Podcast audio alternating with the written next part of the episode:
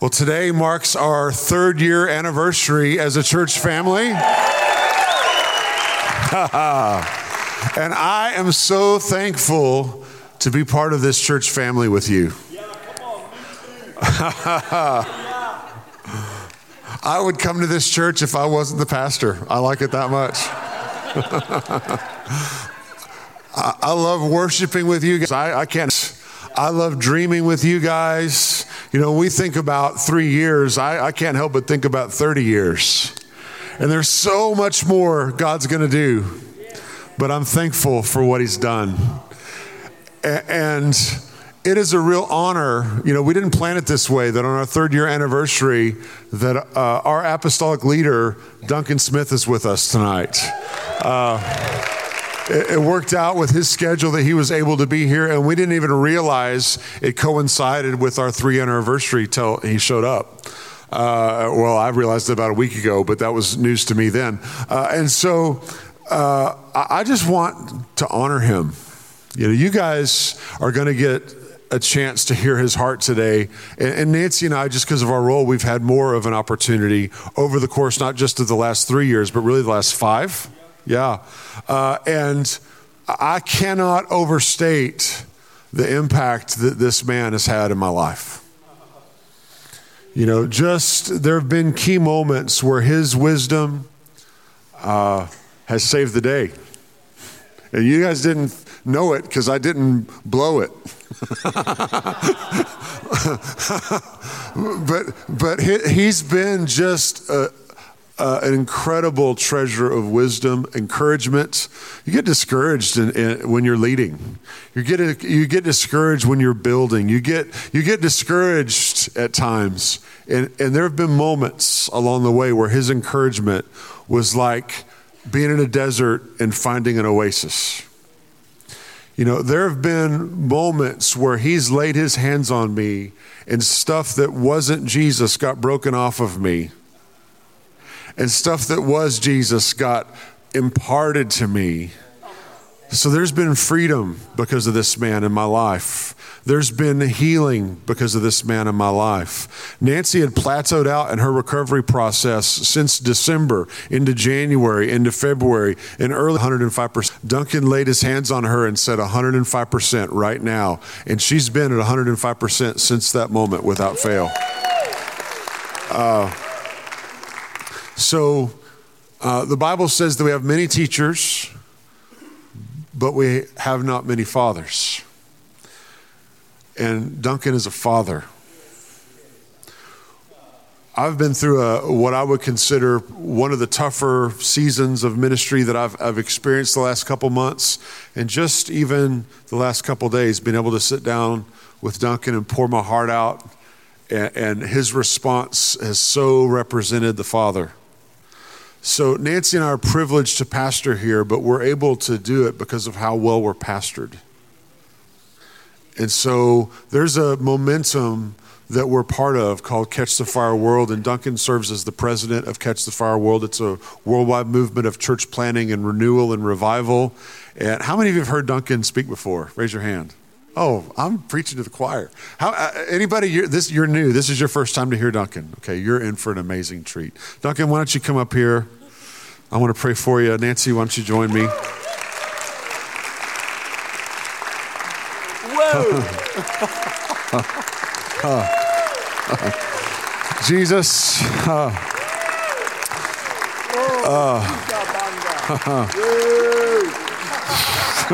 uh, Ah, Lord, thank you for Duncan Smith, for everything that you've put on deposit in him. Lord, turn the valve on full blast so that what's in him gets on us. In Jesus' name, amen. Whoa. Wow, what's gonna just leave me like this?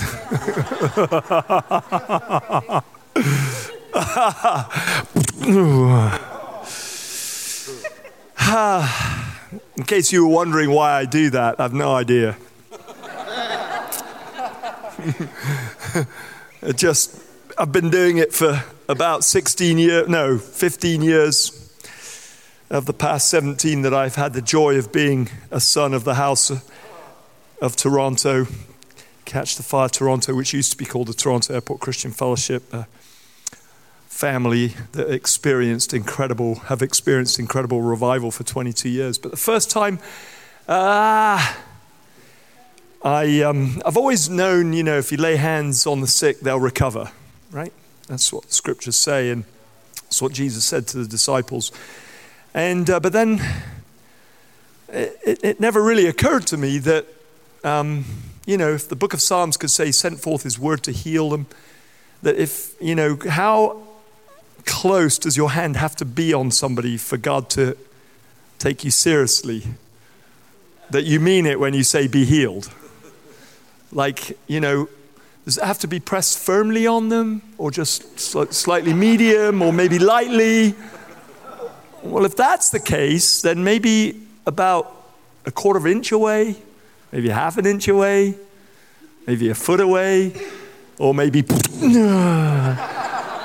several yards away, you know? And uh, I discovered that by accident, and I think there's plenty, you know, it's unlimited. And I think there's plenty of biblical precedents for it anyway, like Jesus saying to the centurion, because the centurion said, just say the word and it's done, you know. But uh, for me, it was when this 17 uh, year old, I did not like him in our youth ministry. And my nighttime job was being the youth and young adult pastor or network leader. And uh, my day job was executive director in Toronto. So I was leading 160 staff and 11 directors in my nice English pinstripe trousers and handmade shoes and pinstripe shirts and thinking that I was the dog's whiskers. and then I would change into my very uncool jeans that I thought were cool. It was like my attempt to try to be youthy. Oh. They were red. they should have been outlawed. I should have, you know, known that. And actually, it was a bit of a wake up call. A few years later, I gave them this to this German guy that, you know, really tall German guy, and I thought he'd really like them because Europeans are a little bit more flamboyant. Like Germans can be more flamboyant with their colors. So I thought, wow, my red jeans, he's going to love those.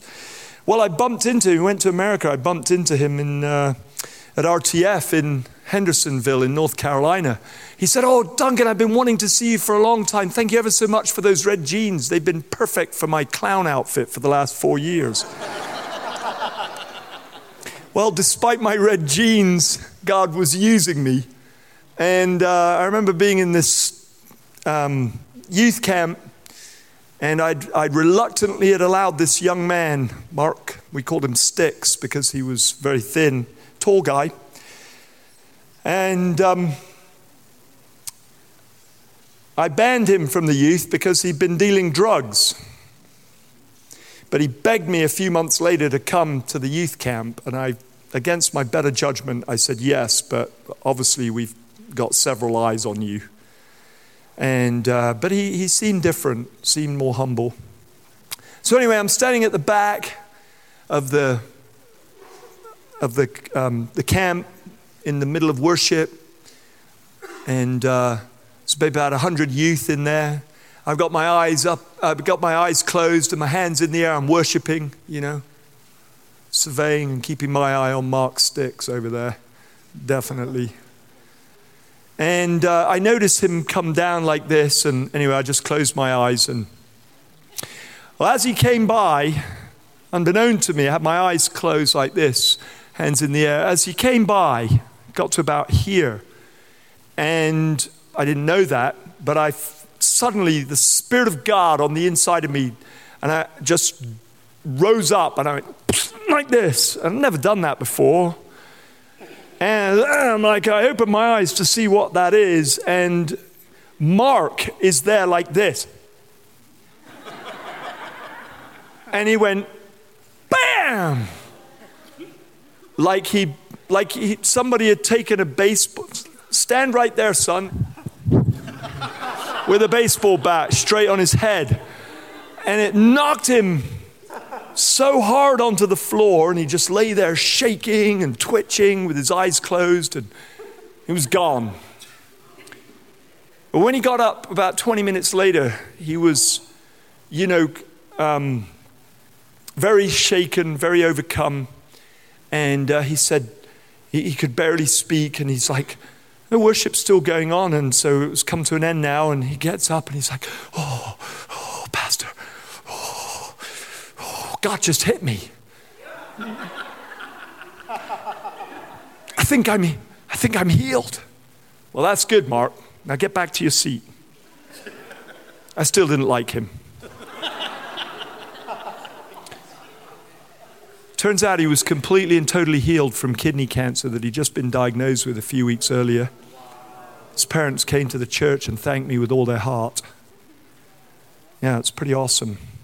And uh, the neat thing is, up until a year ago when he got married, um, you, could, you could go to Toronto because he was on the sound desk. He was one of the sound engineers. He went on to be trained and became a very, very accomplished sound engineer. And you could go up to him and ask him, he'd tell you the testimony with joy on his face. So, uh, ever since then, you know, so, uh, I, so that sent me into this season with kind of go with it, you know. Yeah, I kind of had a bit of a swagger with it, you know. and then some of my youth came up, so that was like August. Some of my youth came up to me in December. At that time, I didn't travel at all. I was confined to Toronto, and for good reason. I confined myself. I was extremely busy leading a global ministry, and uh, that the nations were coming to. A thousand people a night, every night, and had been since 1994. How many of you know that that's, that keeps you busy?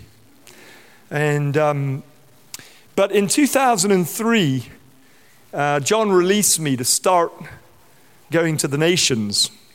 My first trip was to Australia. And uh, I'm about to go to Australia, and my, some of my youth come up to me on the youth night, and they're like, Oh, Pastor Duncan, you know, you got these bows and arrows ever since Stick got healed, and it's great, and we've seen lots of healings, but you know what? You need an upgrade. Your weapons are too medieval. you need something more modern. I'm like, ha, that's funny. Yeah, can you imagine if I had machine guns or something? That'd be funny, wouldn't it? yeah. So, anyway, I get to Australia, and uh, this isn't what I'm preaching on, I'm just preparing you to hear the word. That's not funny. It's true. Anyway. anyway, so uh, I just want you to know, everybody, God's not who you think He is.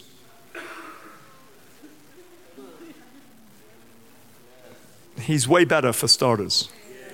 He's way kinder and he's way richer, as Abraham found out. That was a good word, Steve. Very well, very well articulated so, anyway, I get to Australia and uh, this amazing time. God, by, He graciously uses my wife and I, amazing miracles. And uh, this church from up the road to the one that we were visiting uh, heard about the meetings, got so touched, said, begged me if I'd come and speak at his church, church of about 500 people, an AOG church. And uh, I said to him, Well, yeah, I can, but I'd have to change my flight because I was due to fly back on that Sunday. And uh, I said, I'll check with my wife. Well, Kate was like, You stay, darling. I and the girls will go home. My three daughters, they'll, will go home, and you stay and do one day and come home on the Monday. So I'm like, Great, okay. So I, so I went. And on the, the church were hungry. And on the Sunday morning, it was real kind of powerful, daddy's love, people getting really blasted in the father's love, and you know, snot and tears everywhere. I mean, it was, it was epic. It wasn't a dry eye in the place, mine included. It was just amazing, but it was, it was more genteel, more, more, you know, it, it was dripping in daddy's love. So I'm, I'm, that afternoon, spent the afternoon with the pastor and his wife, and that afternoon I get in the shower to get ready for the evening meeting. at seven o'clock or six o'clock or whenever it was. And as I'm, I'm taking a shower, the Holy Spirit says to me, Duncan, tonight's different. Tonight, I'm coming savagely. I said, Whoa. Okay, that's a serious word. What do you mean you're going to come savagely? He said, I'm coming savagely tonight. And by the way, the youth were right. It's machine guns. I'm like, okay, that's just me. That's my imagination. That's just, you know, whatever, right? And I carry on and I go to the meeting. I, I preach on what the Holy Spirit had given me to preach on, which was the baptism of the Holy Spirit. And uh, I get to the end and I invite the church, if they would like to receive the baptism of the Holy Spirit, to come forward. Well, 500 people all came forward. Now, the average age of the church was probably in the region of 75 years old. I don't know, forgive me, Lord, if that's an exaggeration, but there was a lot of folks that were more advanced in years. And so I'm, I'd forgotten, well, I kind of had it in the back of my mind. I was just hoping that the Holy Spirit would forget that He told me that He's going to come savagely because I looked around and I thought to myself, these don't look like the sort of typical candidates for a savage meeting. No?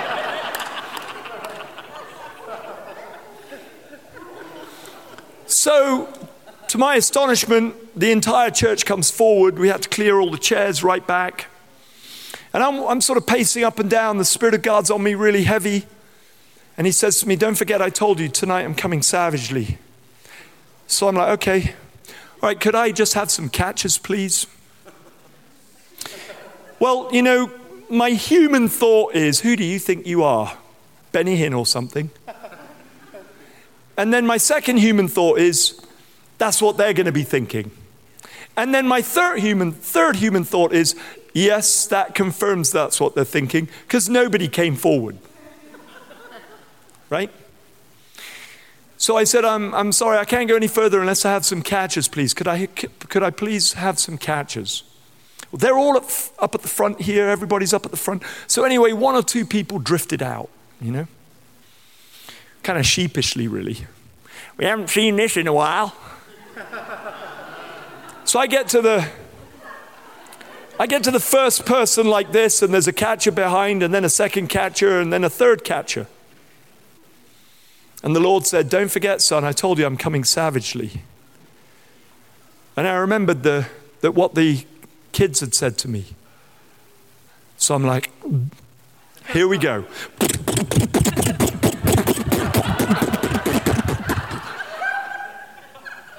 I went down, oh down 500 people who went down so violently that some of them shot backwards three or four rows back, and they were 80 years old. And I thought, oh my gosh, we're going to lose some limbs here. And people were just shaking so violently. And, and the reason I'm, I'm telling you all this at the beginning of this message is that, hey, yeah, yeah, yeah, God's not who we think He is. Whoa. And the amazing thing is, is that despite the average age of everybody in that church, nobody got hurt. But that meeting, to this day, when I go back to that city, they talk about that meeting. To this day. Glory to you, God.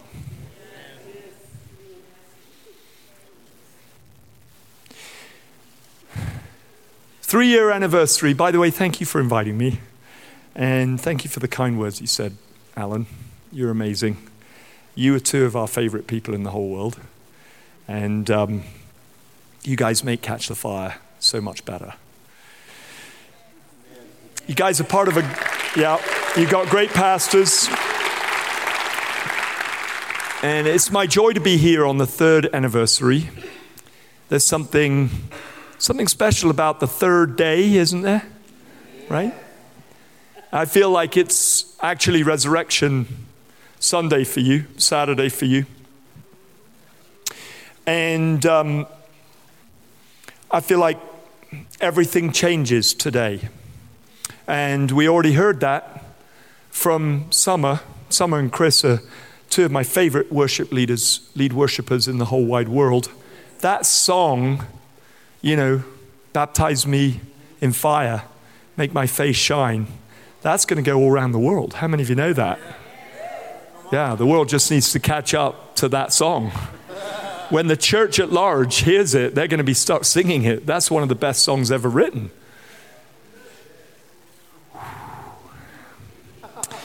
And um, ooh. And she said it. She said, There's a shift. How many of you heard her say it? Said it a few times. There's a shift. There's a shift. It's a shift. It's a shift. And it is. It's a shift. Because the three year anniversary of any church plant, and this is a beautiful church planted right here in Dallas, Fort Worth. Can you imagine that? Planted right here, you guys. How privileged are you, you know? It's like to have a Holy Spirit filled church planted right here in your neighborhood. Oh, man. Oh.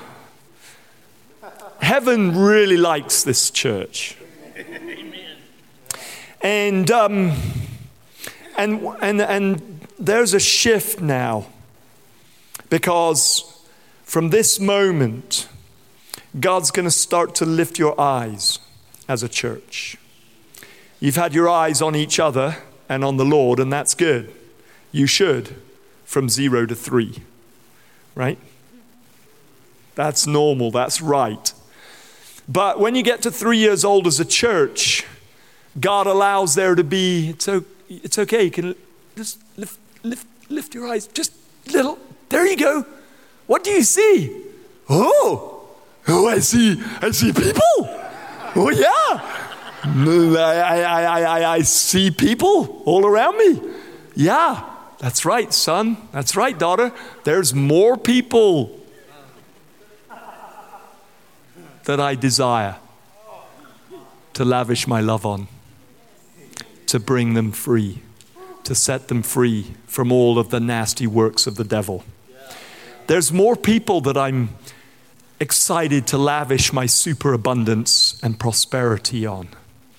There's more people that I want to coat with liquid golden honey on the inside and the outside. There's more people that I want to come into the revelation of Jesus Christ, my beloved Son, as their Lord and Savior, as their healer, their deliverer there's more than just what you know.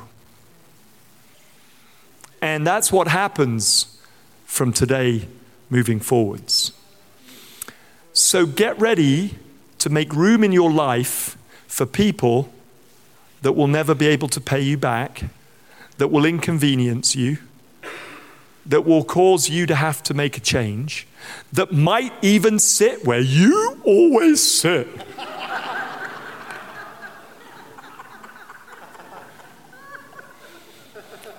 Well, doggone, they've gone and sat right where I normally sit.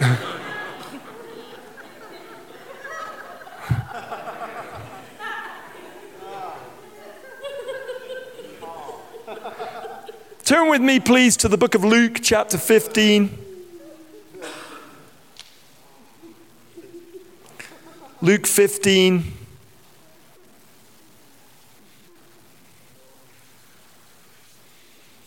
I'm reading from verse 1. Now, uh, I just would like to say the context of Luke 15 says it right at the very beginning. We'll read it in a moment. Um, but Jesus tells three parables in Luke 15 the parable of the lost sheep, the parable of the lost coin, and the parable of two lost sons. Actually, be better stated the parable of the loving father because the dad's the real hero of the story. But we're not going to read the story of the loving father or the parable of the lost son. We're going to read the first two, and we're reading the first one simply to gain context, and we're really going to zero in on the parable of the lost coin. And I want you to, I, I want you to understand that I come to you this evening with an impartation. from the Holy Spirit that will cause you to literally shift gears as a community and as a church family to go from being uh, a church that understands and experiences and encounters the Father's love to being a church that continues to experience and encounter the Father's love, but to encounter that love far more when you give it away outside of the church walls. The river of God always flows to the great sea. How many of you remember Ezekiel 14, uh, 47? And in Ezekiel 47, you see that the river flows ultimately to the great sea. And in the great sea, okay, the de- which was the Dead Sea, there's wherever the river flows, it brings freshness, it brings life. And uh, it says that abundant fish are there where the river meets the Dead Sea. It brings it all to life. And uh, the Metroplex of DFW, okay, has got an awful lot. But when God looks, He doesn't see the Dead Sea, He looks and sees where His river wants to go and where His river wants to flow and where He will cause there to be an abundance of fish in an instant. All right, here we go. Then all the tax collectors, I've never thought of this, but that means there wasn't a single tax collector in all of Jerusalem, Judea, Samaria that was left out. Every single tax collector. Then all the tax collectors and the sinners drew near to him to hear him.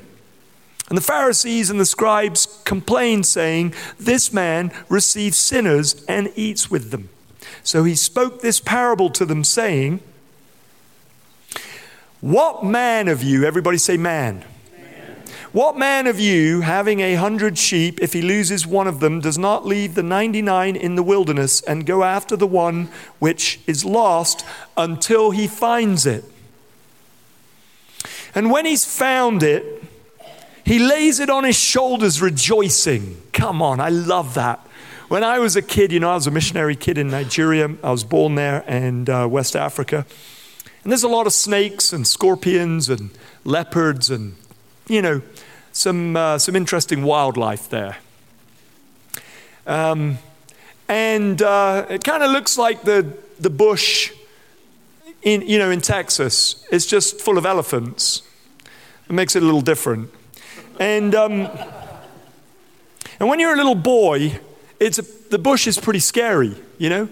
The, the, the compound's familiar, the, the mission's base and, and, and the church and the, the village, the Nigerian village, everything's all familiar and everything's great. But the bush, the bush is scary. Oh my gosh. There's lions in the bush, right? But my dad is, and especially was, a great adventurer. And he always wanted to go walking in the bush. And my dad would say, Boys, come on. And I was the oldest. And he'd say, Boys, come on. Let's go walking in the bush. Well, actually, probably at that time, it probably was just me. And uh, thinking about it.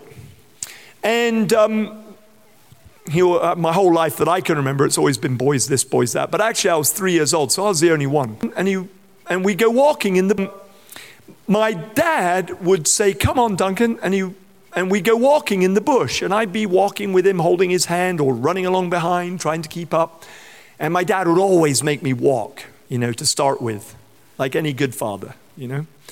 And uh, be like, Daddy, are we almost there? Up just over the other little hill, son. We'll be, you know, oh, Daddy, I want to go home. Uh, keep going, keep going. And finally, we get up the top, and, and then the next one, and be like, and then I'd start, like, you know, turning it up you know, turning up the whining and the whinging, until finally my dad would say, All right, son, come on, let's, let's give you a shoulder ride. Yes! And up there, I'd go up there on top of his shoulders, and my dad's a big, strong guy, and I'd be there with his big old bald head right between my legs. And I'd be like, Yeah.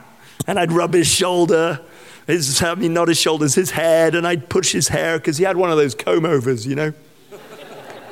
He had a comb over forever. till he finally, finally kind of got the courage to realize, you know, there was only really two strands left. So it's time to just. And, and I'd, so I'd be there and I'd be rubbing his bald head and I'd be pulling his comb over down. Wow, that's really long, you know, and poking him in the eye and having fun with my dad. But I loved it up on my dad's shoulders. And I would say to him, Daddy, yes, son, there's lots of snakes, aren't there? And scorpions, yes, son. And they're in the bushes, aren't they? Yes, son.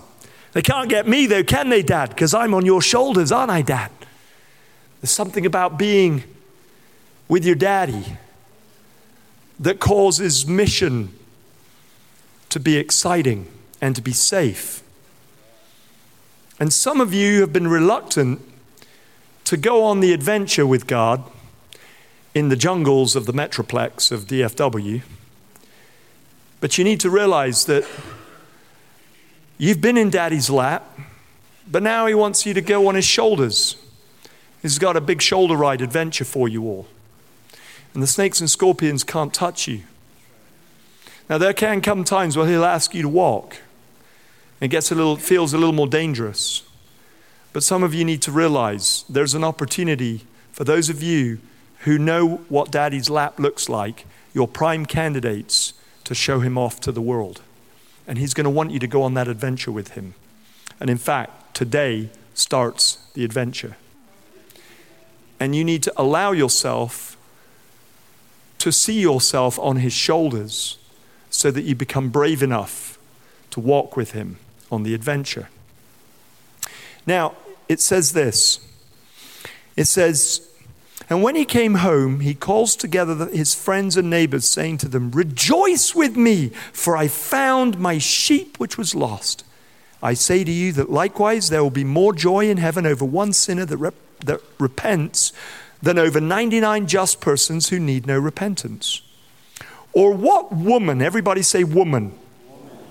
having 10 silver coins, if she loses one coin, does not light a lamp, sweep the house, and search carefully until she finds it. And when she has found it, she calls her friends and neighbors together, saying, Rejoice with me, for I found the piece which I lost. Likewise, I say to you, there is joy in the presence of the angels of God over one sinner who repents. Notice who's the one, who's the subject of the joy. First of all, who are the observers of the joy, and who's the one that the joy is coming from that they're observing. We've always thought that, oh, when a sinner gets saved, the angels rejoice. That's not what the scriptures say. The sinners say, that when a sinner repents, there is joy in the presence of the angels. Come on. Who's the one who's joyful? Yeah, the Trinity. The Father, the Son, and the Holy Spirit, who, according to Augustine, are lover, beloved, and love. And the lover, the eternal lover, loves the eternal beloved, who in turn loves the eternal lover. And the love that flows eternally between the lover and the beloved, the beloved and the lover, is none other than the love, of the Holy Spirit Himself. And so C.S. Lewis describes the Trinity as the dance of love, the eternal dance of love. Why? Because there's constant movement. Love is always moving. There's movement in love. Love is not static, love doesn't stop and stay in what? The movement of the Spirit from the lover, the Father, to the Son, the beloved, and so on. Round and round and round and round and round and round and round and round and round and round and round. Which is why, whenever God's described, very often He's described as a whirlwind. Because of the whirlwind of love. Why in the world would we expect that this God who's on the move all the time would not want to move with us to the world. You see, we don't go to church, we are the church. And we're not going to heaven per se. We will, But we're not going right now, we're already there.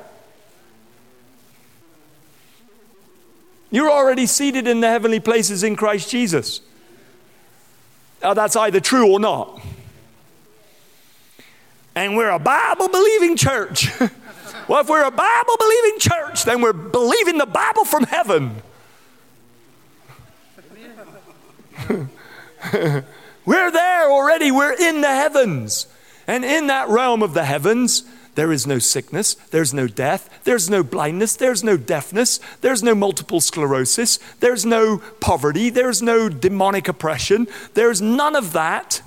And the world is longing for that realm and longing for that reality.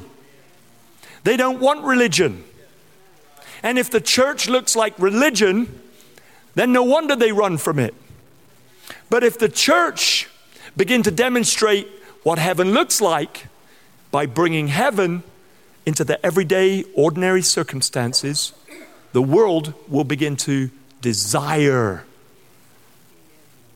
who you are and what you carry, and most especially the God who loves you and loves them.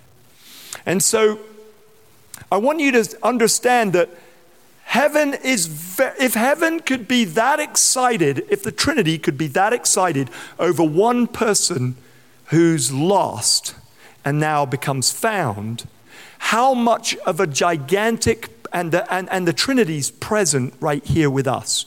How much joy do you think you could experience if in the next three years you have a hundred, two hundred, or three hundred salvations? Or, in our context, Yes, salvations, but very often salvations that are the prodigals coming home. How many of you in this room, and I bet you there, you'll, be, you'll be amazed, how many of you in this room have a family member going out as far as nieces, nephews, cousins, who's not saved and is prodigal? Just look around the room, hold your hands up. Look around the room. If every single one of those came home, the whole place in here would be full.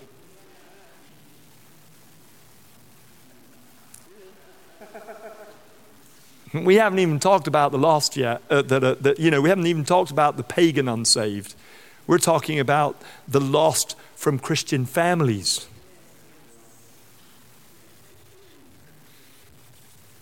Noah! I'm excited about that. And um, I'm impressed with your demonstrations of excitement. I find them quite overwhelming. right, I'm gonna, I want to bring out two points. Two points. This is the, this is, listen, pop your ears open. This is the most important, these are the most important two points. Point number one why a coin? Why a coin?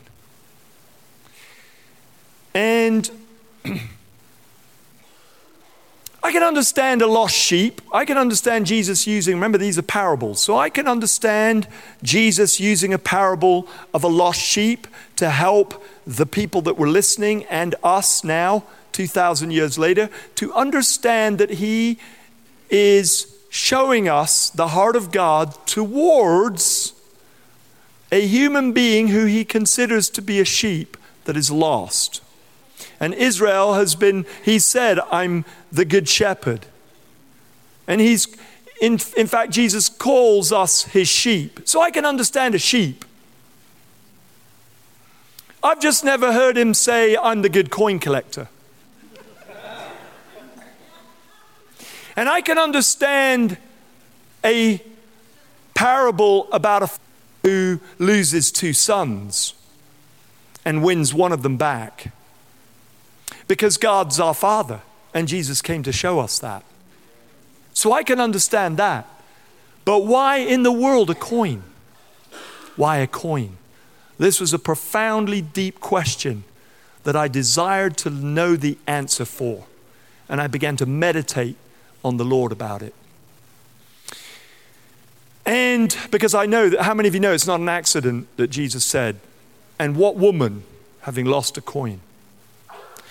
And I began to think about this, and I thought about a sheep. You know, when a sheep's lost, you know it. I've worked with 22,000 sheep on a 100,000 acre sheep and cattle ranch in Australia when I was 19 years old. I know a little about sheep. I also worked in England because I come from an, a family, a farming family. Uh, some of you might remember that when I preached on the bull. Remember? Remember me preaching on the bull? How many of you were here when I preached on the bull from Proverbs 14, verse 4? Where the manger's nice and clean. Where there's no ox in the manger, the manger's nice and clean, but with the strength of an ox comes a great harvest. Remember that?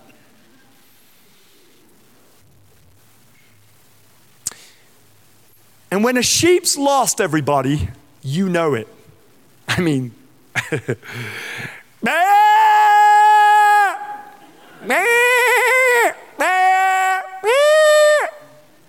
I mean, they've got voices, serious voices. And anybody, I mean, you know, we, we don't realize it because we live in our nice kind of, you know, sterile lives. We've forgotten that, you know, the food that we eat was walking around on four legs or two legs or, you know. But sheep, when they're lost, they're loud, they're noisy. They do their absolute utmost to be found. The boy, having squandered all of his father's wealth that he was given, one third, he ends up in the pig, feeding pigs in the pig swell. The boy realizing that life sucks badly remembers his father. He was capable of remembering his dad. A sheep is not capable of remembering the shepherd. A sheep just knows I'm lost. Bah, bah, bah. But at least it can do that. But a boy, a young man, oh yeah, with all of his faculties, he can come to his senses. In fact, that's what Jesus said. When he came to his senses, he remembered his dad. And having remembered his dad, he can plot his way home. He can plot what he's going to say. He can plot his entire reintroduction to the family because he is cognizant. But a coin? A coin is a brainless, witless object with zero sense and zero voice and can do nothing to help its owner ever find it. And that's how lost you were before the Holy Spirit came and found you. You see, God considers that every human, righteousness, holiness, or being found by God as a coin is. And God holds the span of the entire universe in his hand. On that scale, there's no microscope powerful enough to find you on that scale. That's how small you are, and that's how big he is. I remember my eldest daughter, you know, she came back, probably about eight years old. She came back from school one day. She said, Daddy, at the dinner table, Daddy, you know, you've always told us that God holds the universe in the span of his hand, Daddy. Well, I heard today in social studies, we send our kids to public school. And they loved it, and all three of them gone to some of the finest universities in the United States of America, two of them to UNC Chapel Hill. And uh, I'm just saying public school's not as bad as most Christians think it is. And kids are not as weak as we think they are.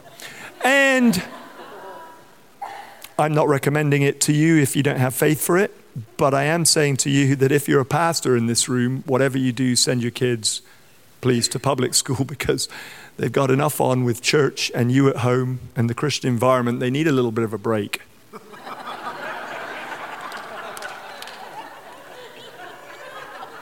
oh, don't take me too seriously. Anyway, at least that's what we felt.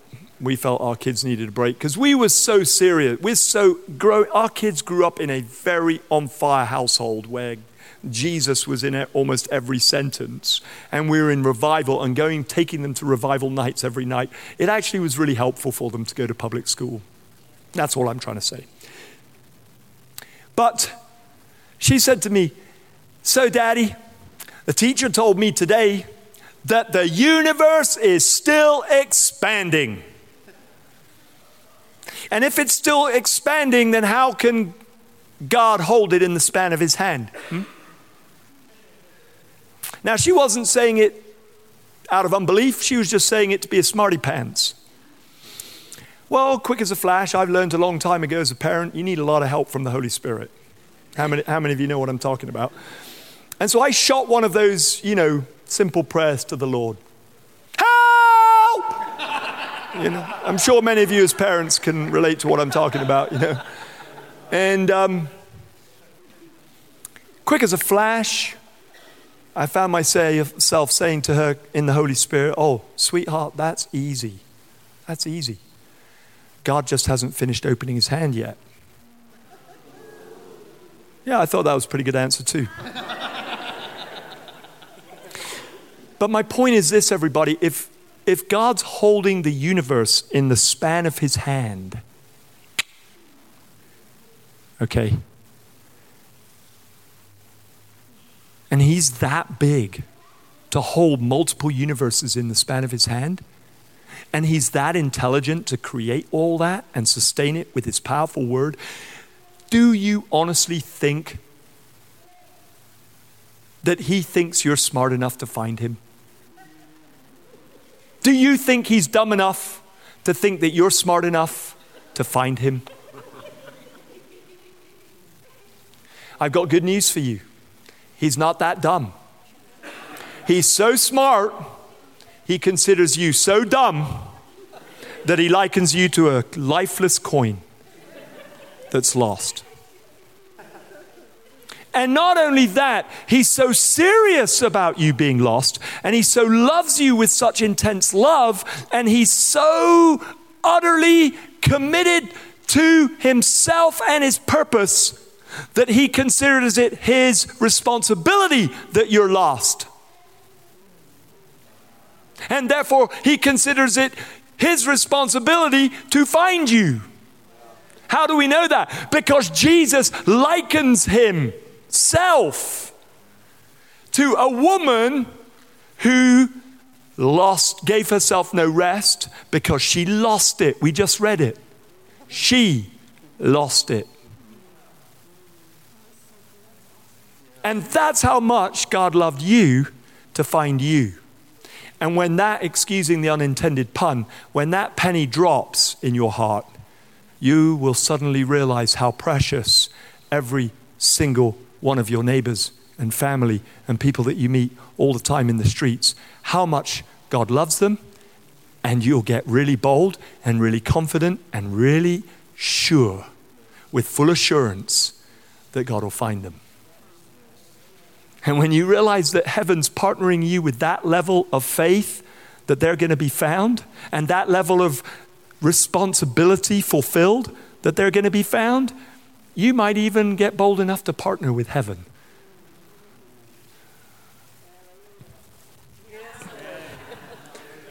I love this parable.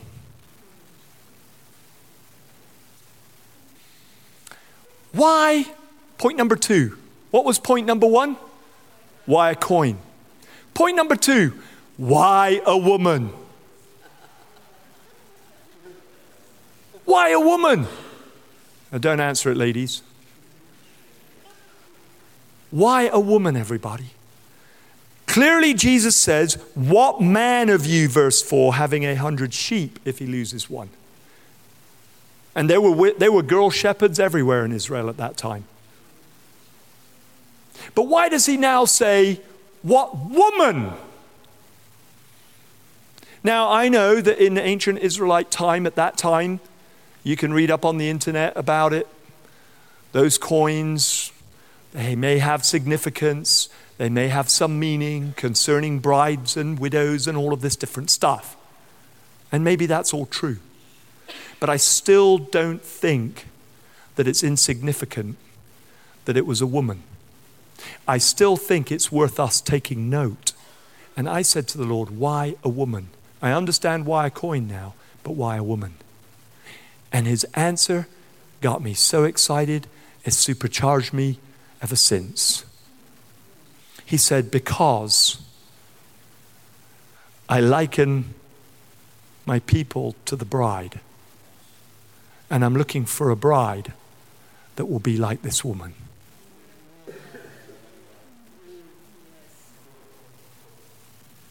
I'm looking for a bride. I'm looking for Catch the Fire DFW to be a bride like this woman. Now, what was this woman like? Well, first of all, thank you. That's a who said that? That was a brilliant. Relentless are you as a church family? And don't be looking at the pastors and go, yep, I, I knew it. You should be into more evangelism. That is the spirit of stupid coming upon you. Rebuke it and get it off of you. Don't be looking to everybody else and think that it's all their fault. Time to man up and be this woman. Come on. He's looking for a bride that will give themselves no rest a bride that will light her lamp, a bride that will pick up her sweeping brush. You know that the world doesn't need you to point out their sin. However, the world is looking for the reality of the someone to help them see the consequences of their sin. And if they can see the consequences of their sin, and if they can see the absolute devastation that their sin is causing, and they can be led to a revelation of righteousness and the way of righteousness, they will make their own mind up about their sin and what to do about it. And you will be like one with a sweeping brush. And she, it says right here that If she loses one coin, does not light a lamp. I preached last time I was here in February, early March. I preached on the lamp. Do you remember? The oil and the everlasting supply, but you need a flame on your head. Well, that flame on your head is not so that you can flip and flop around in here on Saturday afternoons and have a jolly old little party in the river. Although, without the party in the river, church is really boring.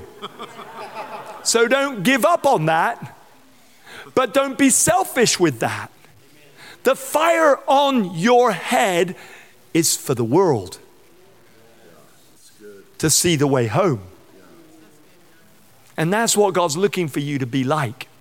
That's what God's looking for Catch the Fire Raleigh to be like. That's what God's looking for Catch the Fire Toronto to be like. That's what God's looking for the whole 30 churches across our movement globally Auckland, Sydney, Sydney Melbourne, Australia to have a passionate love for the lost because we have a revelation of how lost we were and how gracious God was in coming and finding us when we were without hope and without God in this world. And we just like that and get going. Amen? Amen? Let's stand. Now, where's that little coin? Where did that little coin go? Where is it? I can't find it. Oh, there it is. Woo-hoo! I found you, my little one. Oh, yeah. Oh, hated to lose you. Oh, yeah. I've tucked you inside now, though. You're right in my top pocket, right next to my heart. I love you. You shiny. Oh, you're just so shiny. Yep, you're, you're treasure. You're treasure. You're just flat out treasure. Yeah, I got you right where you belong with all my treasures.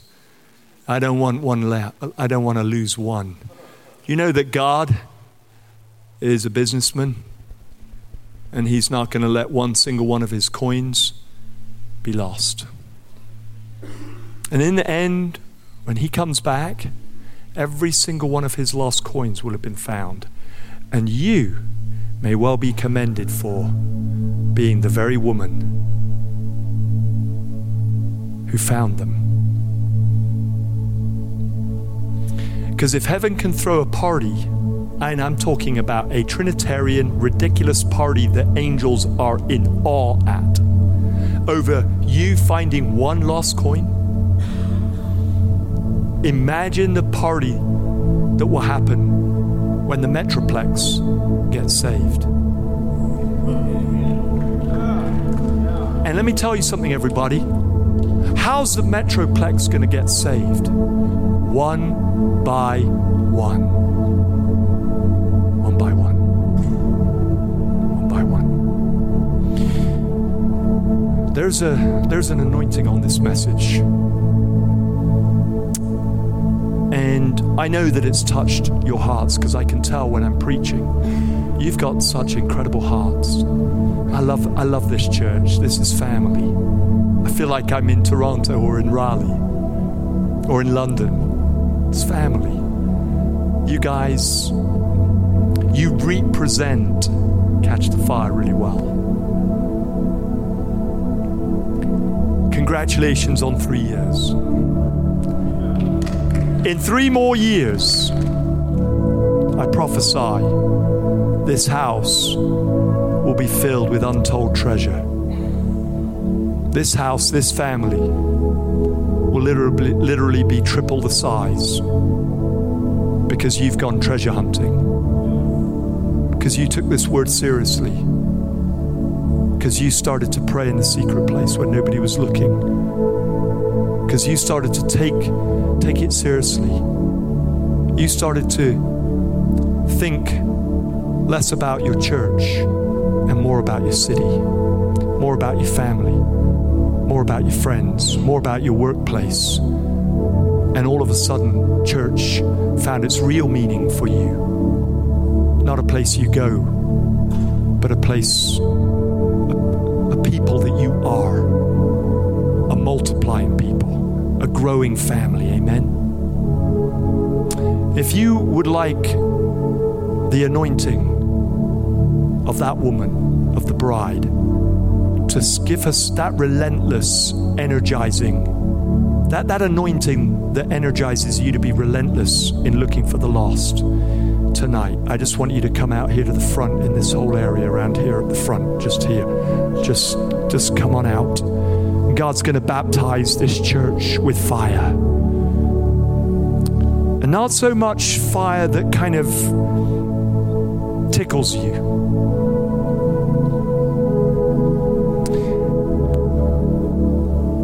although that's good. But I'm talking about a fire that burns. I'm talking about an, an energy that takes you over, that supernaturally ignites your passion for the lost. Because there's not a person in here, in this room, that doesn't want to win the lost. I know that. But the reason we don't spend our days doing it is we're frightened. We're actually a little nervous. And when we admit that, not everybody, but many of us, and when we admit that, we come in our need to God. We come in our emptiness to God and we say, God, fill me with boldness. Fill me with courage. Fill me with your fire.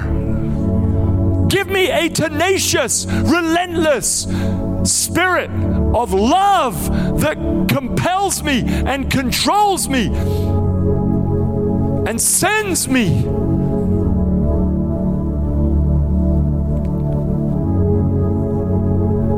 Just come on, in your own words, come on, just get violent. Get violent for a moment with God. He's, he's okay with it, He's good with it.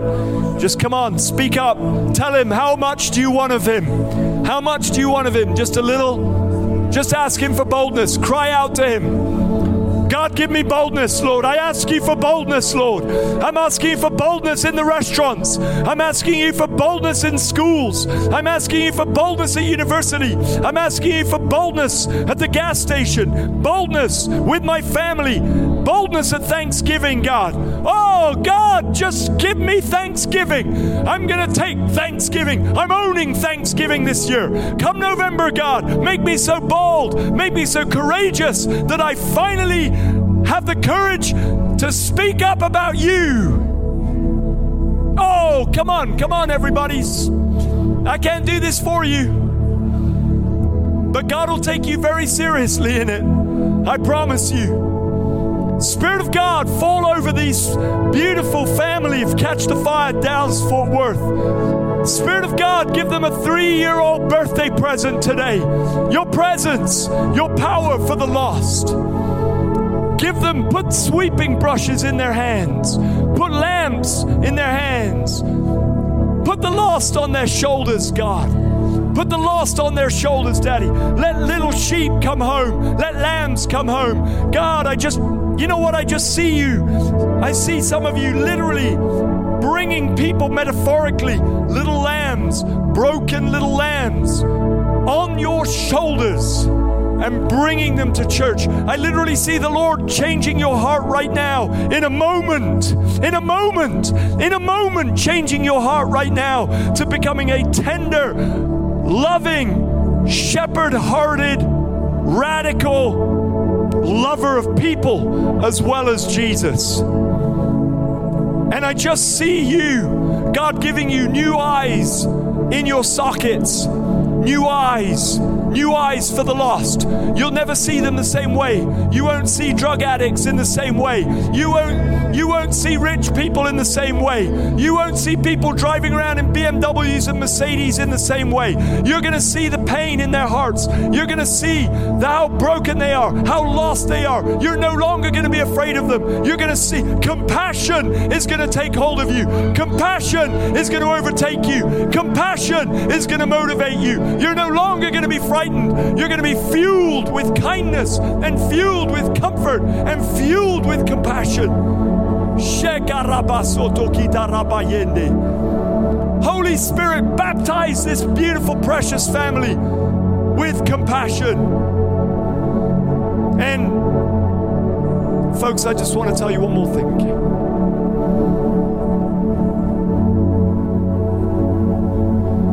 All right, listen up, everybody. There was a guy, an elderly man, I once read about he had a son. He was a beautiful, godly man. And his son, just a spirit of rebellion came in him. He was a teenager, and as soon as he got the opportunity, he left home for 10 years. He never contacted his parents. Not one phone call, not one letter, nothing total, complete silence. Gone. Mom and dad had no idea where he was. Well, the old man was a true father. His heart just began to be broken for his son. And he started to imagine. He knew, he knew his son was done. You know, he knew that his son would be in trouble. He knew his son wasn't very smart, not really worldly, brought up in a really good home. That's more dangerous. How many of you know that? Than a kid that's been brought up in the ways of the world. And his heart just began to just, just break for his son. And one day, after 10 years, couldn't take it anymore. Walked out onto his back porch. And he'd been reading how the voice of the Lord, you know the psalm, the voice of the Lord is in is in the waters, it's in it's in the trees, it's in the you know, I forget exactly. But he just he's like, okay, the voice of the Lord is in the wind. And he faced the north wind and he said, North wind, hear the word of the Lord. I command you to carry my voice. Then he turned to the east and he said, East wind, hear the word of the Lord. Johnny, come home. Then he turned to the west wind. West wind, I command you in the name of Jesus. You take my voice to Johnny. Johnny, come home. Then he turned to the south and he did the same thing. Johnny, come home. Well, not many days later, there's a knock on the door. He opened the door. There was his son Johnny standing right there, disheveled. Father just, the son collapsed into his daddy's arms. The father just wept and wept over his son. He just couldn't barely believe his eyes. After all those years, can you imagine 10 years without your son, your beloved son, who you grew up in the ways of the Lord, prayed for every day? He said, Johnny, well, after they'd finished weeping, said, Johnny, why are you home? He said, Well, Dad, I was in Cal- this this man was in Georgia. He said, Dad, I was in California on the beach. I was about to shoot up a joint. And all of a sudden, the strangest thing happened to me. The wind started speaking to me. I heard your voice saying, Johnny, come home. Come home. And he said, I just realized, what am I doing? And I came home. I'm glad you're still here. Come on, everybody. That's want to supercharge your faith with that story because some of you, like that elderly gentleman, you've been weeping for your lost sons and daughters. And I want to say this to you, grandparents that are in this room. Your sons and daughters might have turned away from the Lord.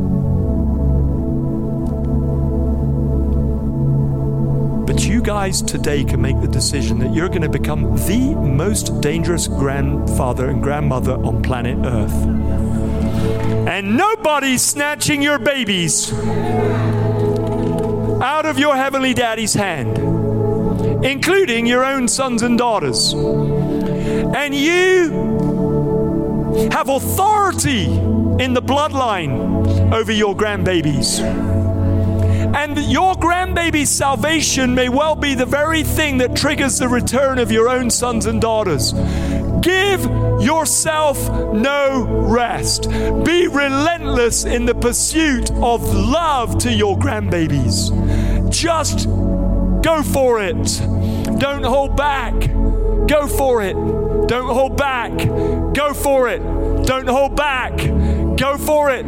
Don't hold back. Just pummel your grandchildren with love. Give them all the love that you wished you'd given your kids. Give it to your grandbabies. How do I know? I'm a grandfather now.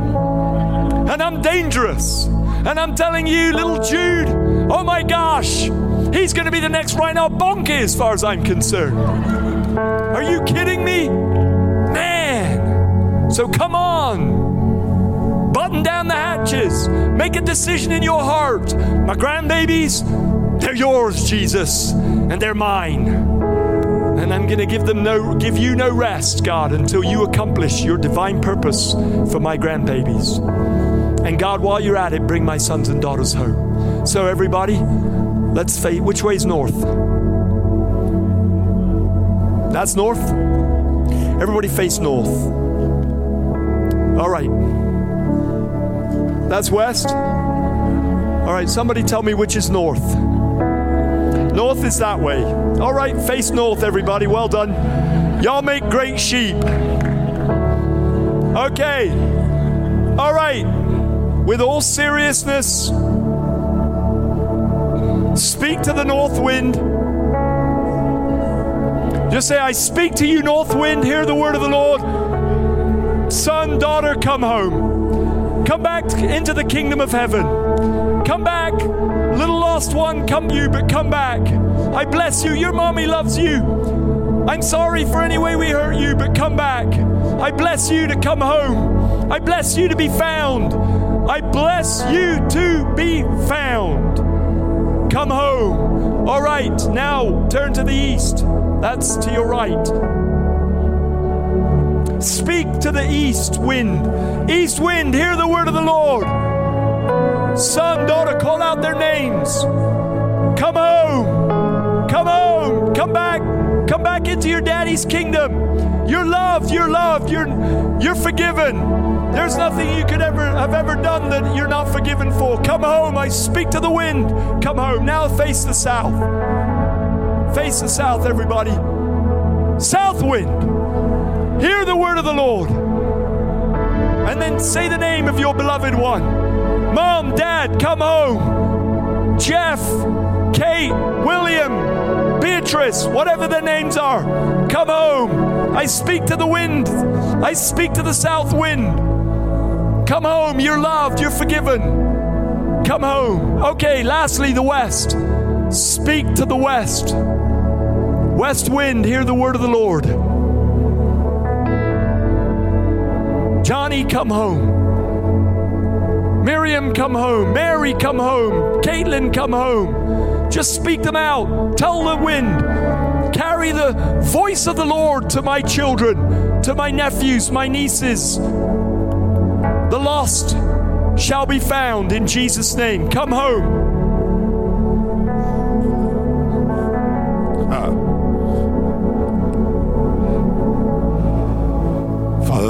The fire of your spirit. We, we embrace a new season in this house where we are grateful for the encounters that we have in this room, but today we take up the stewardship of being empowered by you to bring good news to the lost. In this in, in this region, we lift up our eyes from Catch the Fire DFW to our city. And Lord, we say, God, let your kingdom come. In Jesus' name, amen. Amen. Thank you for being here tonight. What a great night. Thank you, Duncan.